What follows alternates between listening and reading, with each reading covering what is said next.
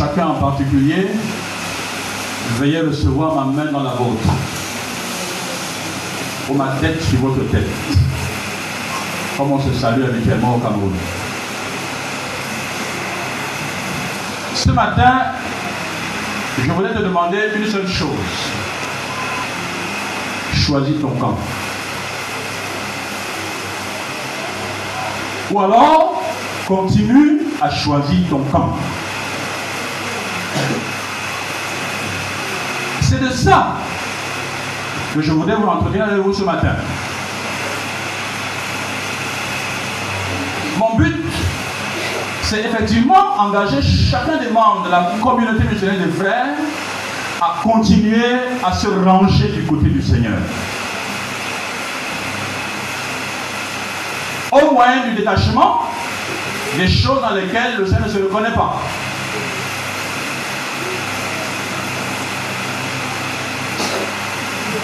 L'apôtre Paul a dit aux Galates, comment pouvez-vous commencer par l'esprit et finir par la chair?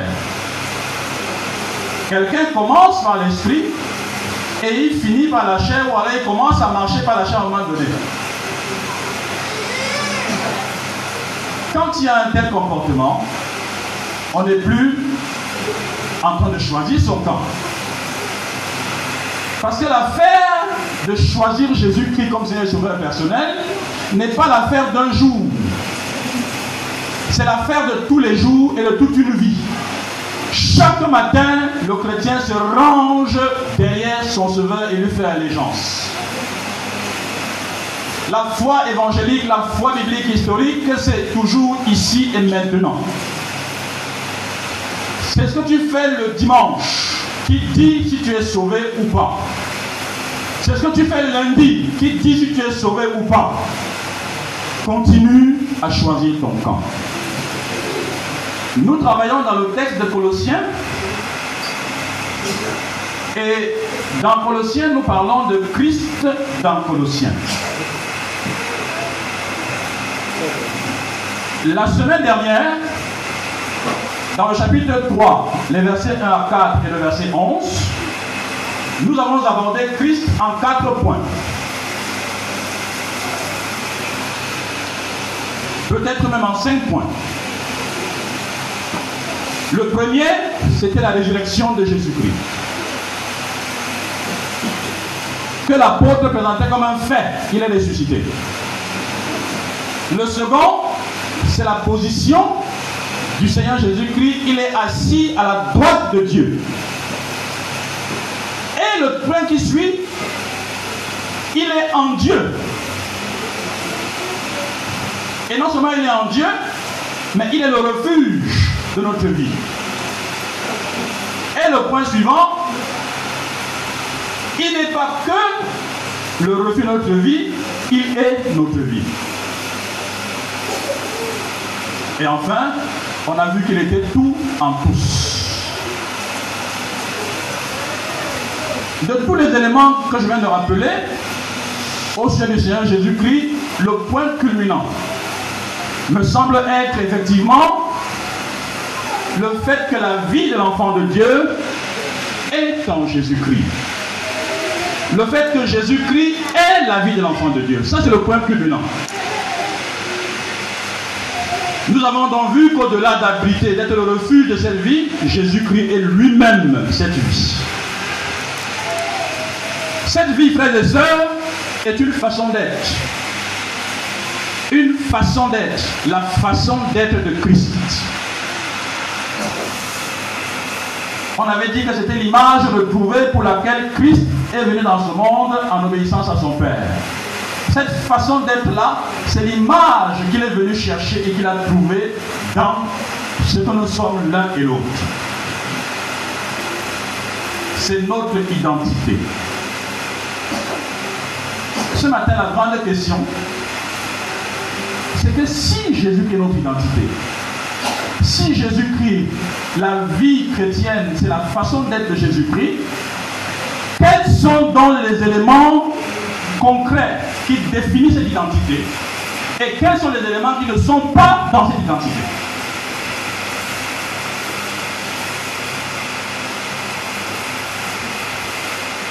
Si Christ est notre identité, il y a quoi dans cette identité et qu'est-ce qu'il n'y a pas dedans?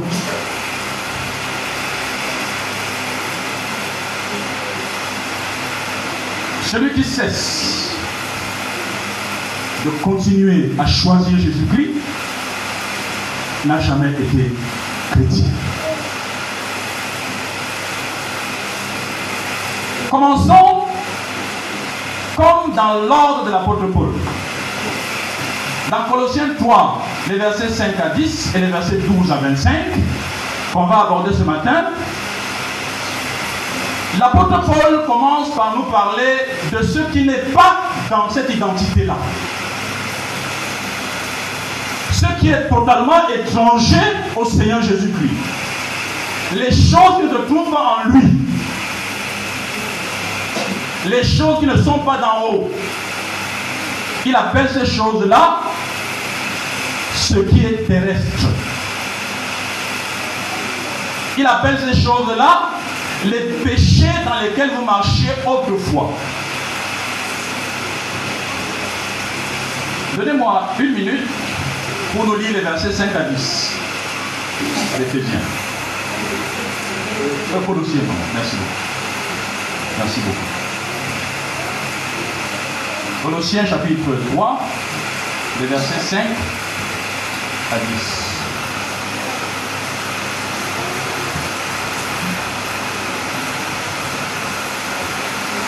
Faites donc mourir votre nature terrestre, l'inconduite, l'impureté, les passions, les mauvais désirs et la cupidité qui est une de la.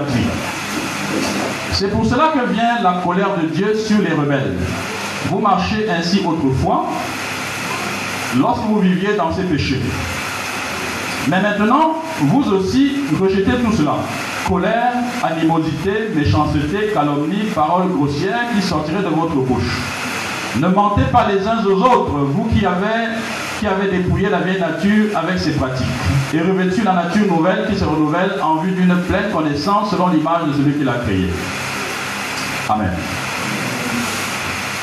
Voici la première partie où l'apôtre Paul indique les éléments qui ne sont pas dans notre identité. La débauche, qui est encore rendue par l'inconduite sexuelle, la fornication, l'impudicité. Alors, le mot débauche est en français l'équivalent du mot grec qu'on appelle pornéa. Et à partir de pornéa, on a le mot pornographie. Et le latin donne sa fornication. C'est pour ça qu'en français, on appelle ça fornication. Le mot en question désigne généralement les relations sexuelles illégitimes, particulièrement entre célibataires. Mais son sens est plus large, bien plus large que ça. Il inclut toute immoralité sexuelle, ce qui inclut l'adultère, le sexe avant le mariage, l'homosexualité, la zoophilie, l'inceste, la prostitution et au-delà.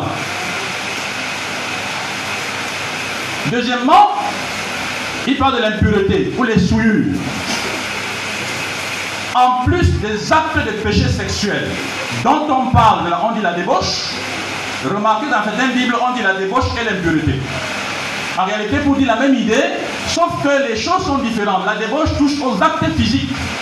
J'allais m'ajouter aujourd'hui, on parle beaucoup de ça. le lesbianisme, les partouzes, euh, toutes ces saletés que j'en entends un peu partout, même sur les réseaux sociaux, participent de la débauche. L'impureté, quant à elle, traduit encore par les souillures, en plus des actes de péché sexuels dont on vient de parler, le mot désigne les mauvaises pensées et les intentions coupables. L'impureté affecte dans la pensée, la parole et l'action. Ici, davantage, il s'agit de souillures physiques. Quand je dis physique, euh, excusez-moi, je veux parler de, des choses qu'on peut entendre, des choses qu'on peut voir et qu'on peut sentir. Donc il faut faire attention pour les chrétiens à ce qu'ils écoutent, à ce qu'ils disent, à ce qu'ils pensent. Quand quelqu'un s'expose à écouter certaines choses, il ne sait pas encore qu'il est impudique. Quand quelqu'un se plaît à écouter un certain langage, à se plaire à répéter ça, c'est de l'impudicité. Il y a certaines conversations qui sont complètement impudiques. Les passions et les mauvais désirs sont des termes semblables qui désignent des désirs sexuels coupables aussi. La passion représente la face physique de ce vice et marque un désir fort et non refréné. Et les mauvais désirs sont côté mental et concernent les envies intenses et parfois violentes. Donc quand on parle de passion, mauvais désir, c'est la même chose. Sauf que mauvais désir touche à ce qu'il y a la tête et les passions touchent à ce que les gens peuvent voir. Mais l'une comme l'autre se voit dans une certaine fureur, dans un certain, un, certain déploiement, une certaine laisser-aller. Les gens se livrent complètement à des pratiques qu'on ne peut même pas nommer. On parle également de passions sensuelles, de passions infâmes, qu'on identifie à l'homosexualité. C'est un désir brûlant, anormal. Je vous dis, ces homosexuels, ces lesbiennes ont des désirs bien plus forts qu'un homme aurait naturellement pour une femme ou inversement. C'est un feu ravageur qui vient de l'enfer et des ténèbres. C'est pour ça qu'on parle aussi de dérèglement, c'est-à-dire une conduite excessive et tout manque de retenue. La cupidité, que l'apôtre Paul appelle ici une idolâtrie. Le mot est généralement synonyme de convoitise ou littéralement le désir d'avoir plus. C'est un désir de gagner toujours plus, avoir toujours plus. Sauf que ici, le grand apôtre fait le lien entre la cupidité et la sexualité. Gagner toujours plus, mais surtout ce qui est interdit il peut désigner dans ce contexte un désir malsain de satisfaire un appétit sexuel qui est une idolâtrie. Voilà ce qu'il entend par cupidité. Je voudrais indiquer ici que la cupidité, c'est aussi l'avarice. Mais dans le contexte de l'apôtre Paul, il fait référence à ce désir fort de satisfaire un appétit sexuel anormal. Il fait, il fait référence à ça. Il dit que lorsque quelqu'un a toujours des envies sexuelles qui dépassent la mesure, c'est de la cupidité. C'est une avidité particulière. C'est pour ça qu'il associe ça à cette affaire, parce que le monde païen de l'époque était caractérisé par une vie sexuelle particulièrement libre. Et vous voyez que ce n'est pas étonnant, parce qu'aujourd'hui, on est dans ce type de paradigme. Le 21e siècle est aussi marqué par des choses qu'on n'entendait pas il y a 40 ans. Des choses qu'on n'entendait pas il y a 50 ans dans ce pays. On voit toujours une expression, j'allais dire, désordonnée des passions. Dans ces quatre premiers vices que l'apôtre Paul énumère, il passe d'un péché particulier aux tendances générales de la même espèce.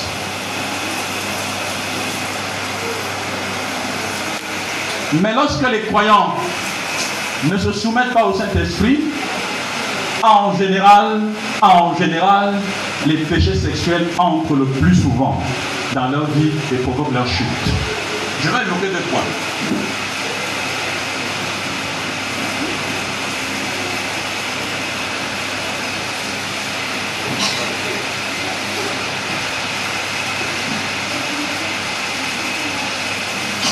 L'ennemi est très intelligent. Il joint à ce qui est utile ce qui peut nous appâter et nous piéger. Les réseaux sociaux, Internet, sont des éléments qui font perdre de la puissance aux enfants de Dieu. Observez que les réseaux sociaux vous regardez votre téléphone, vous vous amusez, il y a beaucoup d'images qui défilent, vous vous amusez. Quand vous enlevez les yeux dessus, vous allez dans la rue, il n'y a pas de différence.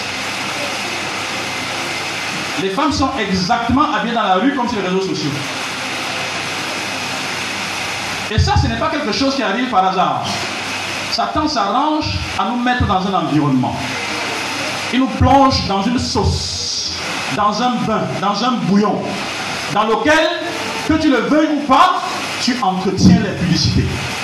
Et parfois, sans te rendre compte. Mais lorsque tu es soumis au Saint-Esprit, tu rejettes ces choses du fond de ton cœur. D'où l'importance d'une profonde soumission parce que ces choses-là, le Saint de Saint-Jean ne va jamais s'accommoder de ça. Jamais de la vie. Et aujourd'hui, on peut se demander comment les vrais chrétiens font pour garder la sainteté dans cet environnement? Satan a tout fait pour qu'il n'existe plus de sainteté.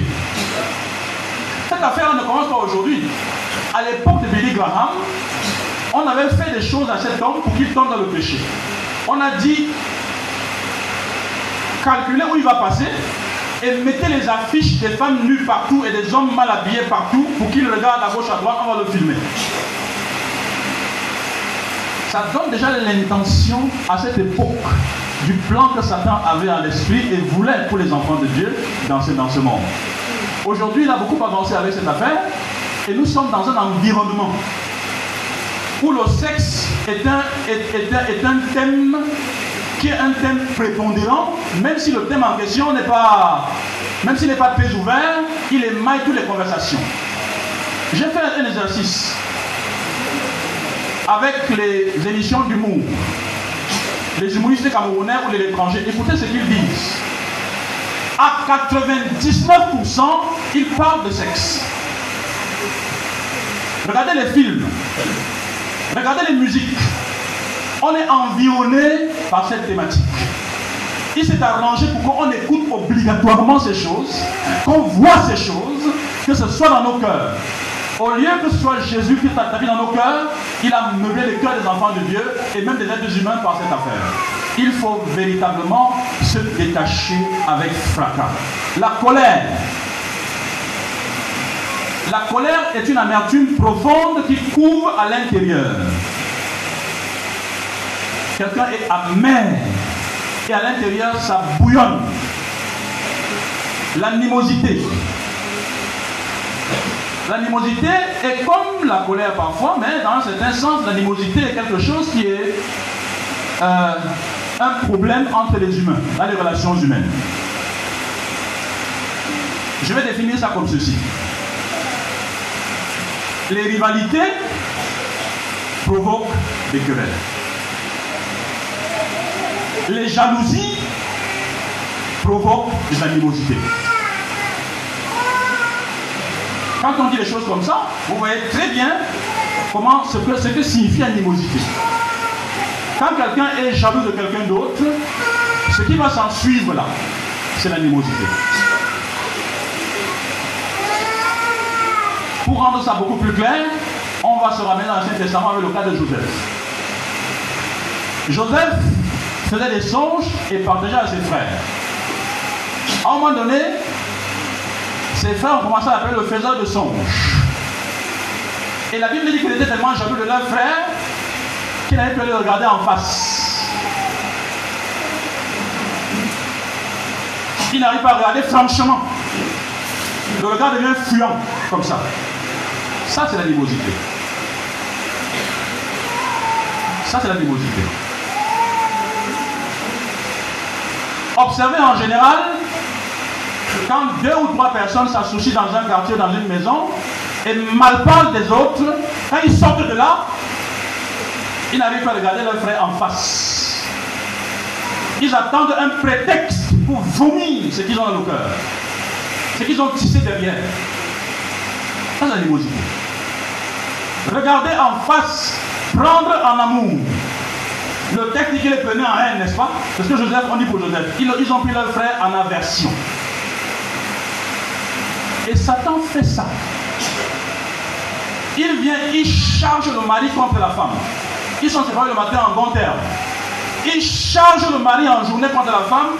Et finalement, il, le mari prend vraiment la version. Il ne lui parle plus avec gentillesse, avec amitié. Il fait la même chose pour la femme. Il fait les choses dans les, avec les amitiés. Charge un cœur par des mauvaises pensées au point que l'on commence à se retirer, ainsi de suite, ainsi de suite. Jamais il n'a parlé à l'idée de dire c'est mon frère, j'accepte ce qu'il me fait. C'est ma soeur, j'accepte ce qu'il me fait, même s'il l'a fait. Parce que le but, c'est de créer l'animosité. Les gens sont ensemble, mais ils sont là comme s'ils étaient en guerre. Ce qui est même pire et qui est encore cynique, c'est que parfois ils s'embrassent. Dans cet état, parfois ils s'embrassent. Et ça prouve à l'intérieur jusqu'au jour où il y a une étincelle qui va déclencher la situation. La méchanceté. La méchanceté désigne en grec le mal moral en général.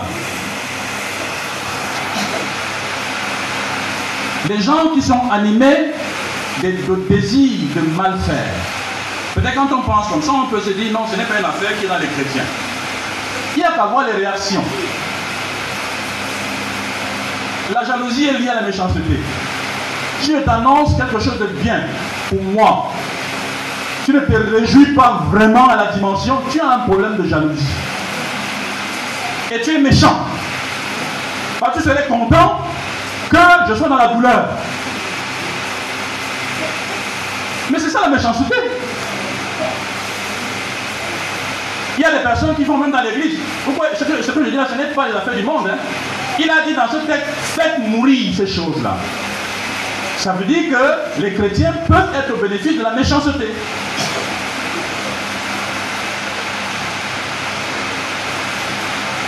Je ne considère pas mon frère véritablement. Quand il y a une bonne chose chez lui, je me soustrais. Je fais un effort pour m'éloigner. Je m'éloigne davantage. C'est la jalousie, c'est la méchanceté. Et parfois, quand les frères font ça, les soeurs font ça, ils pensent qu'on ne voit pas. Et pourtant, on voit clairement qu'un frère se soustrait, s'éloigne volontairement. Ça, c'est hors de Jésus-Christ. C'est hors du Seigneur. Ce sont les choses de la terre, pas les choses d'en haut. La calomnie. Et vous savez, la méchanceté parfois est le résultat des mauvaises paroles. Les mauvaises paroles produisent la méchanceté. Et qui est méchant si ce n'est pas Satan? Satan est méchant. Il veut des enfants, dont d'autres méchants comme lui. Alors il fait en sorte que les paroles qui nourrissent l'intelligence soient des paroles qui vont produire un comportement méchant. La calomnie. En général, la calomnie, quand c'est dirigé contre Dieu, on appelle ça le blasphème. C'est une chose, on pose, souvent cette question en disant Oh, c'est quoi le blasphème pour le Saint-Esprit? C'est quoi le blasphème le Saint-Esprit? En réalité, quand vous savez que cette œuvre a été accomplie par le Seigneur, et vous dites que ce n'est pas par lui, vous le calomniez. C'est dire des choses fausses sur quelqu'un. À ce moment-là, ça devient du blasphème quand c'est adressé à Dieu. Mais quand c'est adressé à l'homme, c'est bel et bien chercher à lui faire du mal. Et c'est lié à la méchanceté. Ensuite, il va parler des paroles équivoques qui pourraient sortir de votre bouche. Les paroles équivoques, c'est tout ce qui va dans la méchanceté. Toutes les paroles qui peuvent prêter à confusion, les blagues, euh, les, paroles grossières, des choses comme ça, les, choses qui sont impropres, qui sont indécentes. Et le mensonge qu'on ne peut même pas expliquer. Parce que ça se comprend très facilement. Bien aimé, ces choses caractérisent les fils de la rébellion et appellent la colère de Dieu. Ces choses sont aussi appelées dans ce texte les péchés. Il y a un seul verdict pour ces choses. Un seul verdict pour ces choses, c'est la mort. Il dit la mort. Jésus, notre Seigneur, a une seule attitude face à ces choses. C'est la haine parfaite. Aucune communion n'est possible avec ceux qui vivent dans ces choses. Ils ne sont pas des enfants de Dieu. Christ n'est pas leur vie. Christ ne se reconnaît pas en eux. Par l'expression parmi lesquels vous marchiez autrefois, lorsque vous viviez dans ces péchés, l'apôtre Paul indique que les enfants de Dieu ne sont plus participants de ces choses-là, du moins positionnellement. En position, ils ne sont plus dans ces choses. Dans l'expression faites mourir ce qui dans vos membres terrestres, on peut comprendre que si positionnellement les chrétiens sont hors de ces choses, pratiquement ce n'est pas encore le cas.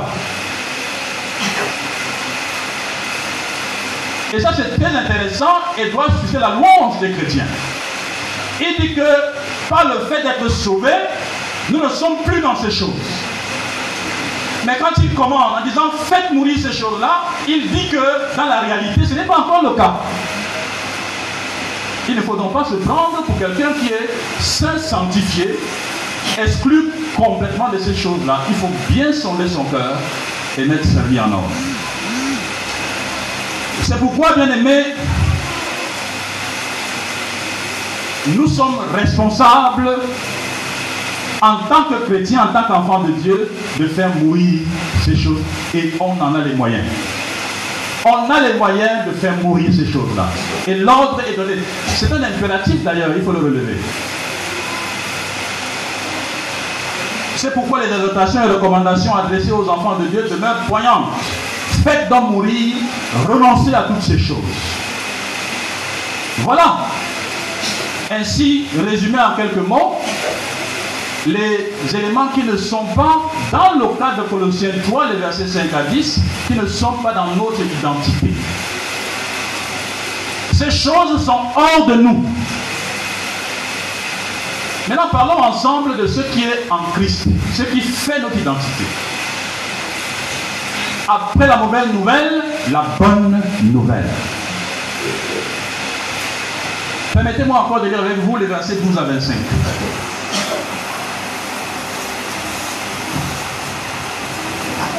12 à 25.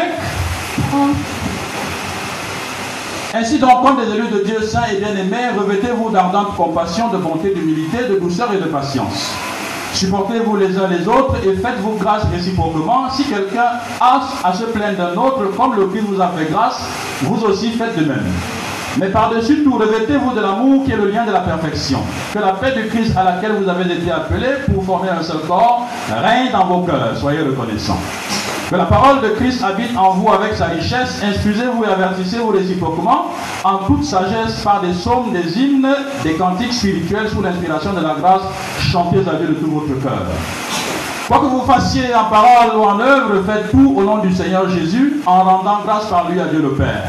Femmes, soyez soumis chacune à votre mari comme il convient dans le Seigneur. Marie, aimez chacun votre femme et ne vous aigrissez pas contre elle. Enfants, obéissez en tout à vos parents car cela est agréable dans le Seigneur. Père, n'irritez pas vos enfants de peur qu'ils ne se découragent. Serviteurs, obéissez en tout à vos maîtres selon la chair. Et cela non seulement sous leurs yeux comme si vous cherchiez à plaire aux hommes, mais avec simplicité de cœur dans la crainte du Seigneur. Tout ce que vous faites, faites-le de toute votre âme, de toute votre âme, comme pour le Seigneur et non pour les hommes.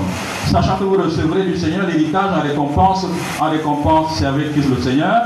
Car celui qui agit injustement récoltera selon son injustice et il n'y aura il a pas de concession de personne. Voilà notre, notre deuxième partie où l'apôtre Paul nous dit clairement ce qu'il y a dans notre identité. Qui sommes-nous vraiment? Autrement dit, qu'est-ce que nous devons être Si on doit faire mourir ce qui dans nos membres est terrestre, c'est pour arriver à quoi C'est pour devenir quoi C'est pour devenir ce qu'il a dit.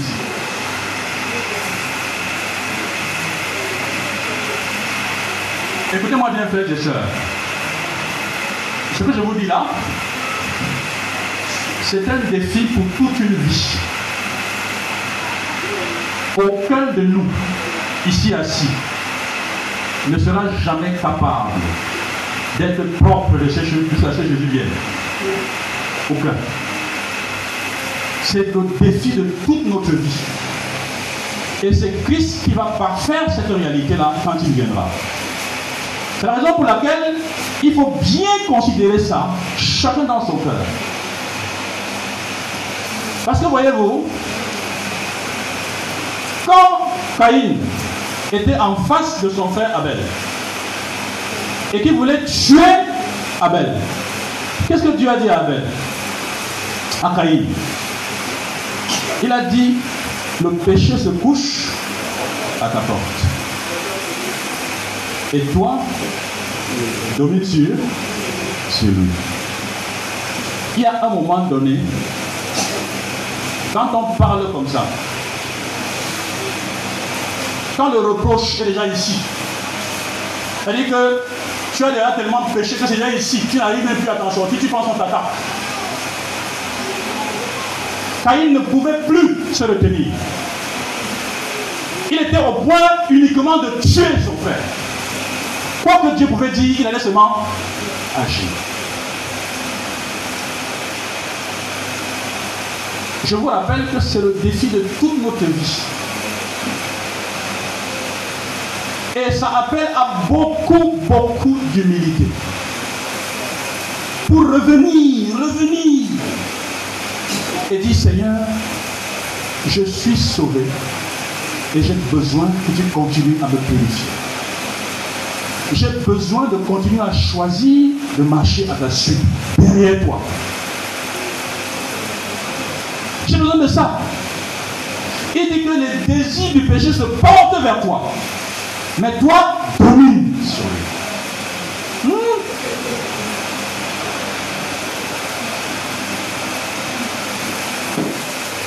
Qu'est-ce qu'il y a dans notre identité? Un, les sentiments de compassion. Quand on définit ça comme ça, c'est un peu, un peu vague. Mais littéralement, il, il dit les entrailles de compassion. Pour le comprendre, il faut se souvenir des femmes qui ont des enfants. Et je vous, je vous renvoie dans le cas de l'histoire de Salomon. Quand deux femmes ont accouché, le, ont accouché et elles étaient ensemble, elles étaient, elles étaient couchées dans la même chambre, l'enfant de l'une est décédé, l'enfant de elle a pris son enfant, elle a donné chez l'autre. Elle a pris l'enfant vivant. Salomon a dit, prenez l'enfant vivant et coupez en deux. Il y a une qui a dit, hé, qu'on donne l'enfant à l'autre et qu'elle vive. Qu'est-ce qui s'est passé chez la femme en question? Les entrailles. Qu'est-ce qui s'est passé à l'intérieur? Elle a dit, non, c'est mieux qu'il vive. C'est mieux qu'il vive. C'est ça qu'on appelle les sentiments de compassion, les entrailles. Il dit, au contraire de la méchanceté, il faut que vous ayez ça dans le cœur. Que quand mon frère est dans la joie, je suis dans la joie. Quand c'est la douleur, je sens la douleur, les entrailles, comme une femme qui souffre à l'intérieur. Si je n'ai pas fait, je suis étranger à l'affaire. Je suis étranger à l'affaire. On ne peut pas persécuter mon frère en Christ et moi je suis content. Je n'ai pas les entrailles. Je ne souffre pas de cette situation. Ce n'est pas, je suis étranger à cette affaire. Parce que les mêmes persécutions qu'il y a sur lui, ce sera sur moi un jour. Amen, amen.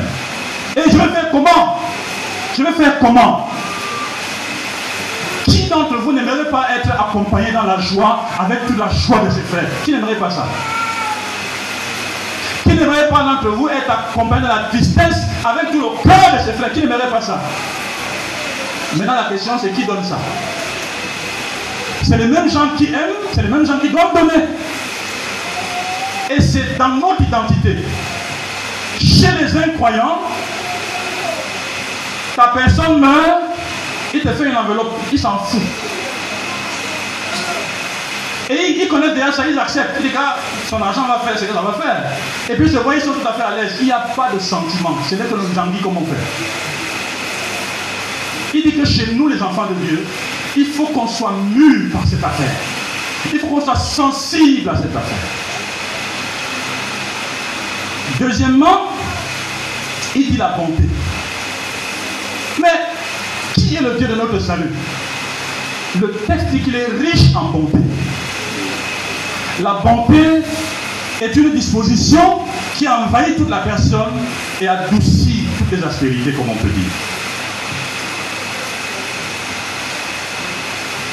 Ce qui est bon vient simplement du cœur de Dieu. C'est quelque chose qui, quand on te fait, tu sens ton cœur, tu te sens honoré, tu te sens encouragé.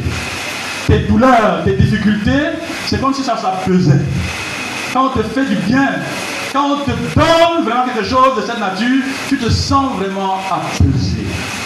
Tu as la force de résister, de faire face à ce que tu as comme difficulté quand on te fait la bonté. L'humilité. L'humilité, c'est le parfait antidote à l'amour propre. L'ego. Hein? Et l'ego, c'est le poison des relations humaines. En réalité, le mot humilité a été inventé par Paul. Hein. C'est un mot qui veut simplement dire bassesse d'esprit. Et donc, quand Paul met en place les autres rédacteurs du Testament, quand il met, en place ce mot, il veut indiquer euh, une disposition intérieure où quelqu'un se considère lui-même comme étant bas. C'est-à-dire qu'il n'a aucune prétention. Tout le monde est grand pour lui. Il n'a pas vraiment de. Il n'y a pas de vantardise chez lui. Il n'y a pas de. Je veux dire. Euh, il ne se sent pas supérieur à quelqu'un. Non. Et il dit ici qu'on doit avoir ça volontairement. Je ne veux être supérieur à personne. Je me considère moi-même comme étant bas, vil. Qu'est-ce que ma parole peut dire? Si vous lisez bien David, vous allez voir que malgré la grandeur de David, il avait ça. On lui dit, est-ce que tu veux être le gendre du roi? Il dit qui Moi? Je ne peux pas. Je peux être le gendre du roi. On lui dit non, il faut seulement apporter 100 plus des Philistins. Il dit, ah, comme ça. Ok. Si ce n'est que ça, je peux faire. Il est parti faire. Donc, l'humble connaît ses limites. Il te dit la qualité de la piscine, il faut apporter ça. Je ne peux pas acheter ça. Ce n'est pas mon niveau ici. Il y a des gens qui ne savent pas où leur niveau s'arrête. Ils ont le gros cœur, le cœur gros plus que la tête. C'est ça l'amour propre, c'est ça l'ego. Ils veulent tout, même ce qu'ils peuvent, produire eux-mêmes. Le gros cœur. Vous voyez que ça va avec la publicité. Ça va avec beaucoup de choses en même temps. L'humilité, c'est cette disposition de cœur. Donc, en fait, quand l'apôtre Paul dit regardez les autres comme étant au-dessus, ça c'est la définition de base de la véritable humilité. Être sans prétention. Je ne veux être plus grand que personne. Je suis simplement disponible pour tous. Point. Ça, c'est l'humilité. Je connais mon niveau. Je connais ce que je peux faire. Je sais que je suis limité. Vous voyez que c'est anormal qu'un homme soit orgueilleux. C'est pour ça que c'est un vice. Parce que l'homme est essentiellement limité. Dans sa pensée, il ne peut pas tout connaître. Il ne peut pas tout savoir. Il ne peut pas tout faire. Il est limité. Même ce qu'il fait, il y a toujours des fautes. De penser que je peux faire tout de façon parfaite, ça, ce n'est pas normal. Ce n'est pas normal. Une telle personne va automatiquement rencontrer la résistance du Seigneur. Ensuite, la douceur. La douceur est parfois traduite par la gentillesse. Mais attendez, s'il vous plaît, la douceur, c'est la volonté de subir les insultes ou les blessures et non pas de donner aux autres. C'est ça la douceur. C'est une disposition intérieure qui fait que tu es disponible pour subir les insultes des uns et des autres. On t'insulte, tu écoutes. On te méprise, tu écoutes, mais tu n'en donnes pas. C'est ça la douceur. Il y a des personnes ici, vous les mettez assis, vous les insultez une heure, la maison va brûler.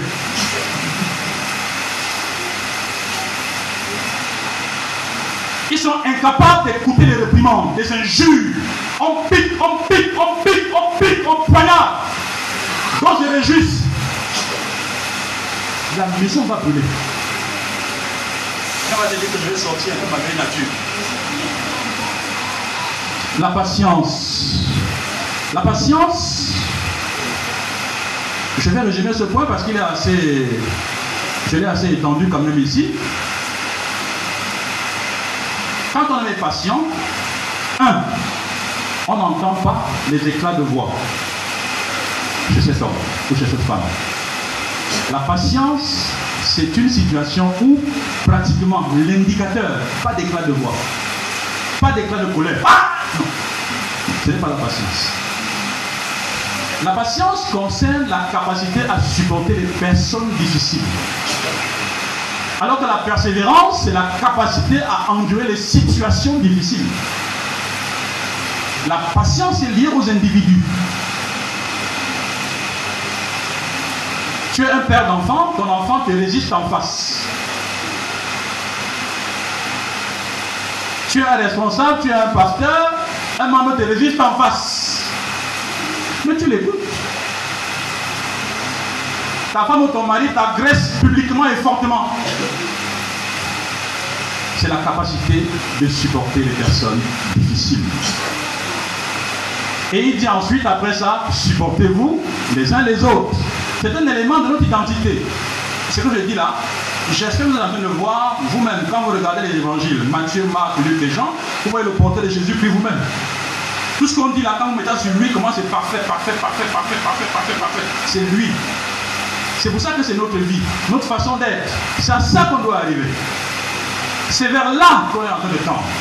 C'est pour ça qu'il faut enlever les premières choses là. Ensuite, il dit pardonnez-vous réciproquement.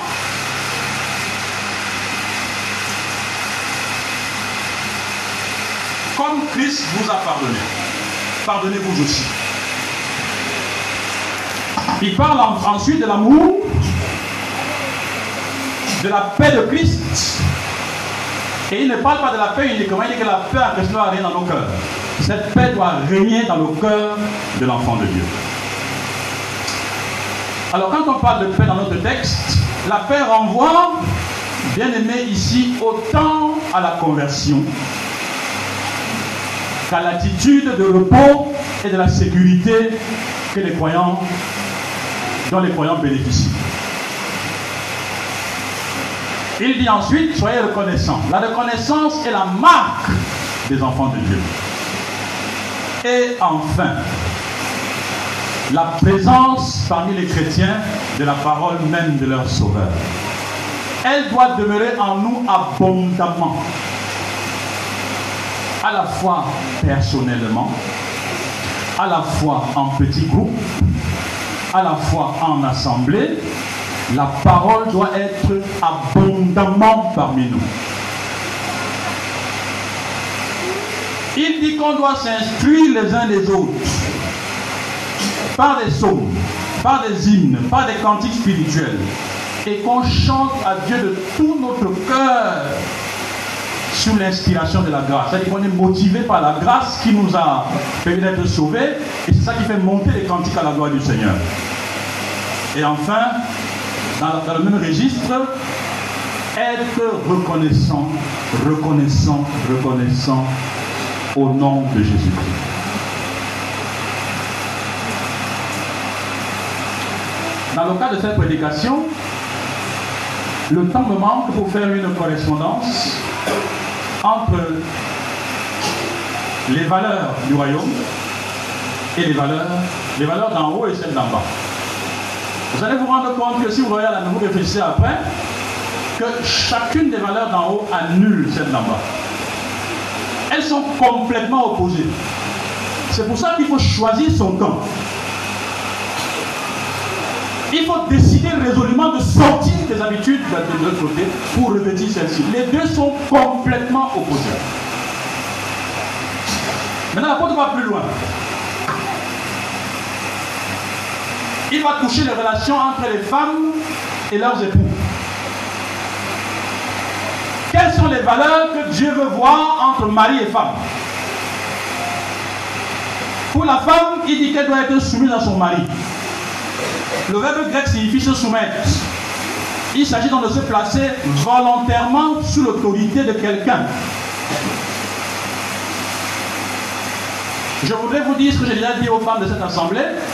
C'est un ordre catégorique qui s'applique à toute épouse chrétienne, quelles que soient ses compétences, son éducation, sa connaissance des Écritures, sa maturité spirituelle ou tout autre domaine où elle pourrait être plus compétente que son mari. Ce n'est pas au mari d'imposer la soumission à sa femme, mais c'est à la femme de lui offrir la soumission volontairement. Le mari ne doit pas dire que soumets-toi à moi, soumets-toi à moi. Non. C'est elle qui doit soumettre, lui offrir et donc et dire, je te donne ma soumission. Je te fais ça comme un cadeau. Sois grand.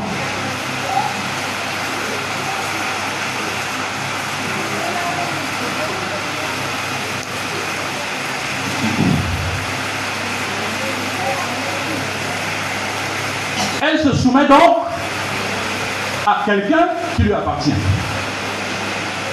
Oui, parce que l'homme appartient à la femme. Qu'est-ce que vous croyez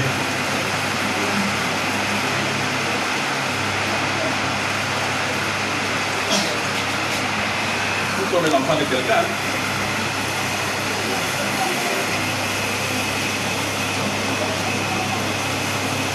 Et vous voyez que cette offrande, quand la femme offre à l'homme sa soumission, en réalité, c'est pour ça qu'il va dire comme au Seigneur. Parce qu'en fait, lui offrir la soumission, c'est offrir à Dieu sa soumission. En conséquence, une femme qui est insoumise à son mari ne peut pas dire qu'elle sert Dieu. Elle ment. Elle ne peut pas dire qu'elle adore Dieu. Elle ment. Le mari doit aimer sa femme et ne pas s'aigrir contre lui, contre elle. Pour le mari, il y a deux choses. Il doit aimer sa femme et ne pas s'aigrir contre elle. Aimer sa femme pour le mari, c'est un appel à la plus haute forme d'amour qui se traduit par un comportement totalement tourné vers la femme. Totalement. Et ça, c'est un ordre catégorique. Parce que le référent est très ferme. L'accent pour le mari est mis sur sa responsabilité à l'égard de son épouse. Il doit l'aimer du même amour que Christ pour l'Église, c'est-à-dire un amour sans réserve, sans égoïsme, prêt à se sacrifier pour elle. Christ a donné tout ce qu'il avait, y compris sa propre vie en faveur de son Église. Il a établi ainsi le modèle de sacrifice auquel le mari doit se conformer dans l'amour qu'il porte à son épouse. Et ça, c'est sans appel. Les excuses du genre, elle est difficile, il est difficile, et tout, je dis pour le, pour le mari. C'est une femme difficile, les femmes sont un mal nécessaire. Ça, c'est des conversations qui sont anti-chrétiennes. La femme n'est pas un mal nécessaire pour les hommes. C'est la mondanité. La femme, la femme, même si elle est difficile, l'apôtre Paul dit, cessez de vous aigrir contre elle.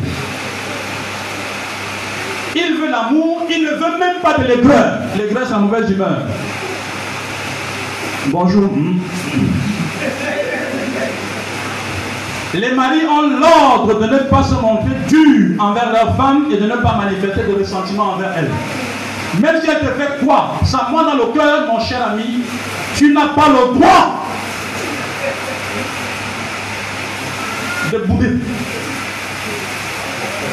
Tu n'as pas le droit. Vous voyez que c'est dur, n'est-ce pas? Jusqu'à notre mort, hein, on est dedans. Parce que même moi, je boude souvent.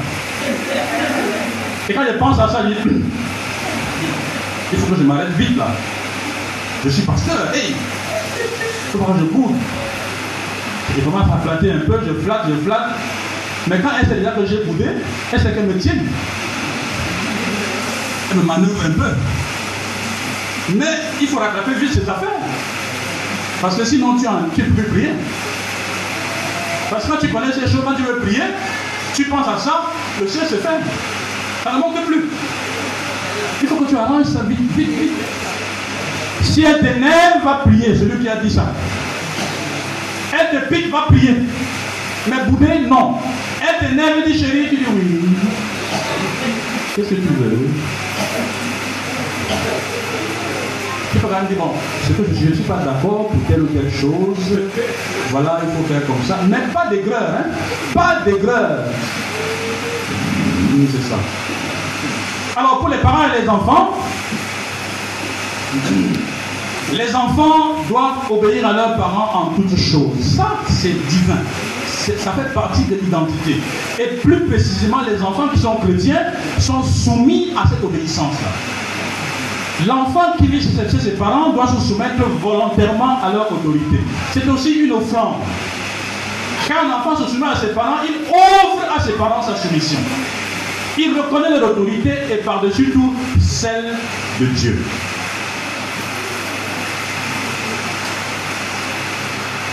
La seule raison pour laquelle l'enfant ne peut pas se soumettre, c'est lorsque l'ordre dans du parent est contre la volonté de Dieu.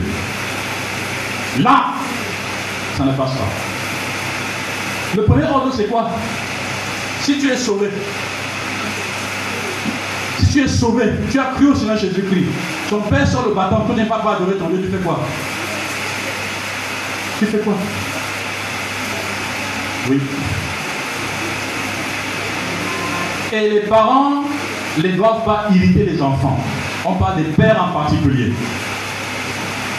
Quand on dit au père de ne pas irriter les enfants, c'est ce verset qui dit que la discipline appartient au père hein, et non pas aux mères.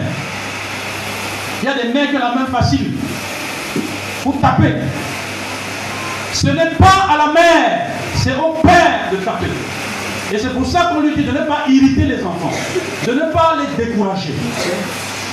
Il faut qu'ils tapent de façon raisonnée, de façon raisonnable. Et enfin, les attitudes qu'on demande aussi entre les serviteurs et les maîtres, c'est-à-dire entre les patrons et les employés. Les serviteurs doivent être obéissants à leur maître dans la chair, en toutes choses. L'impératif obéissez implique une soumission permanente et ininterrompue au maître ou à l'employeur terrestre, avec pour seule exception, le maître donne un ordre qui est contraire à ce que Dieu veut. Donc, bien aimé,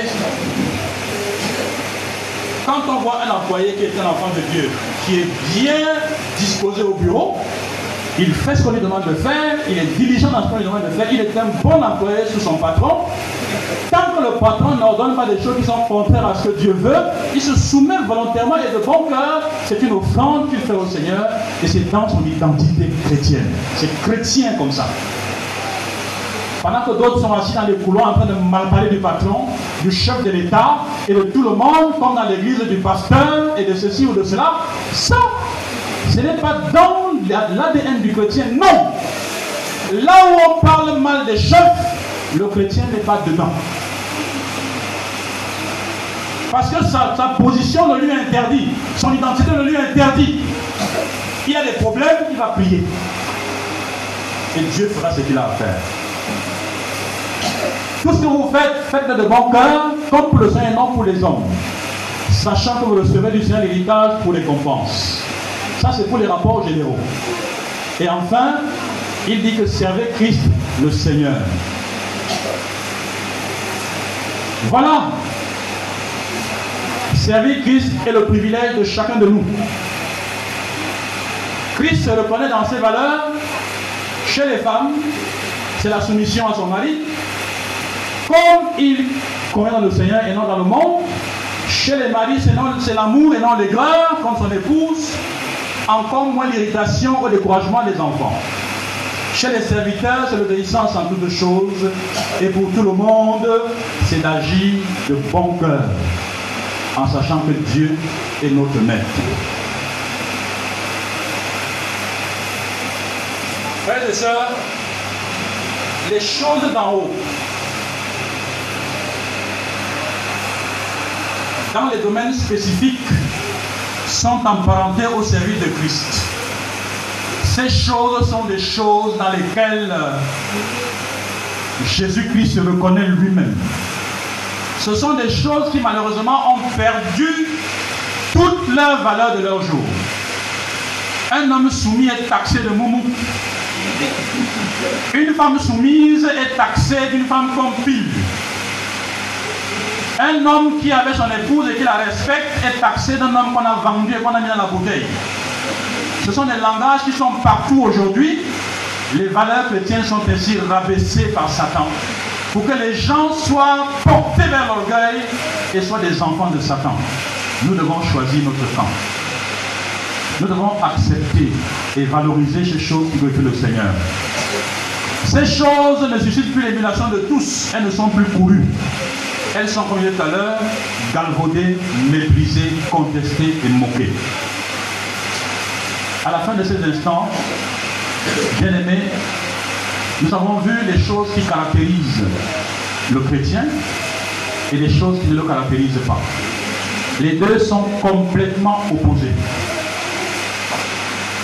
Et l'ordre ce matin, c'est que nous devons sortir et continuer à sortir des anciennes habitudes pour intégrer et nous habiller avec de nouvelles habitudes, celles de Jésus-Christ. C'est ça, choisir son camp. Et nous continuerons à faire notre camp jusqu'à ce que Jésus vienne nous reconnaître comme étant ceux qui ont toujours choisi son camp. Que Dieu vous bénisse. Je vais demander encore à notre frère euh, Christian de lever la voix et de prier pour... Euh,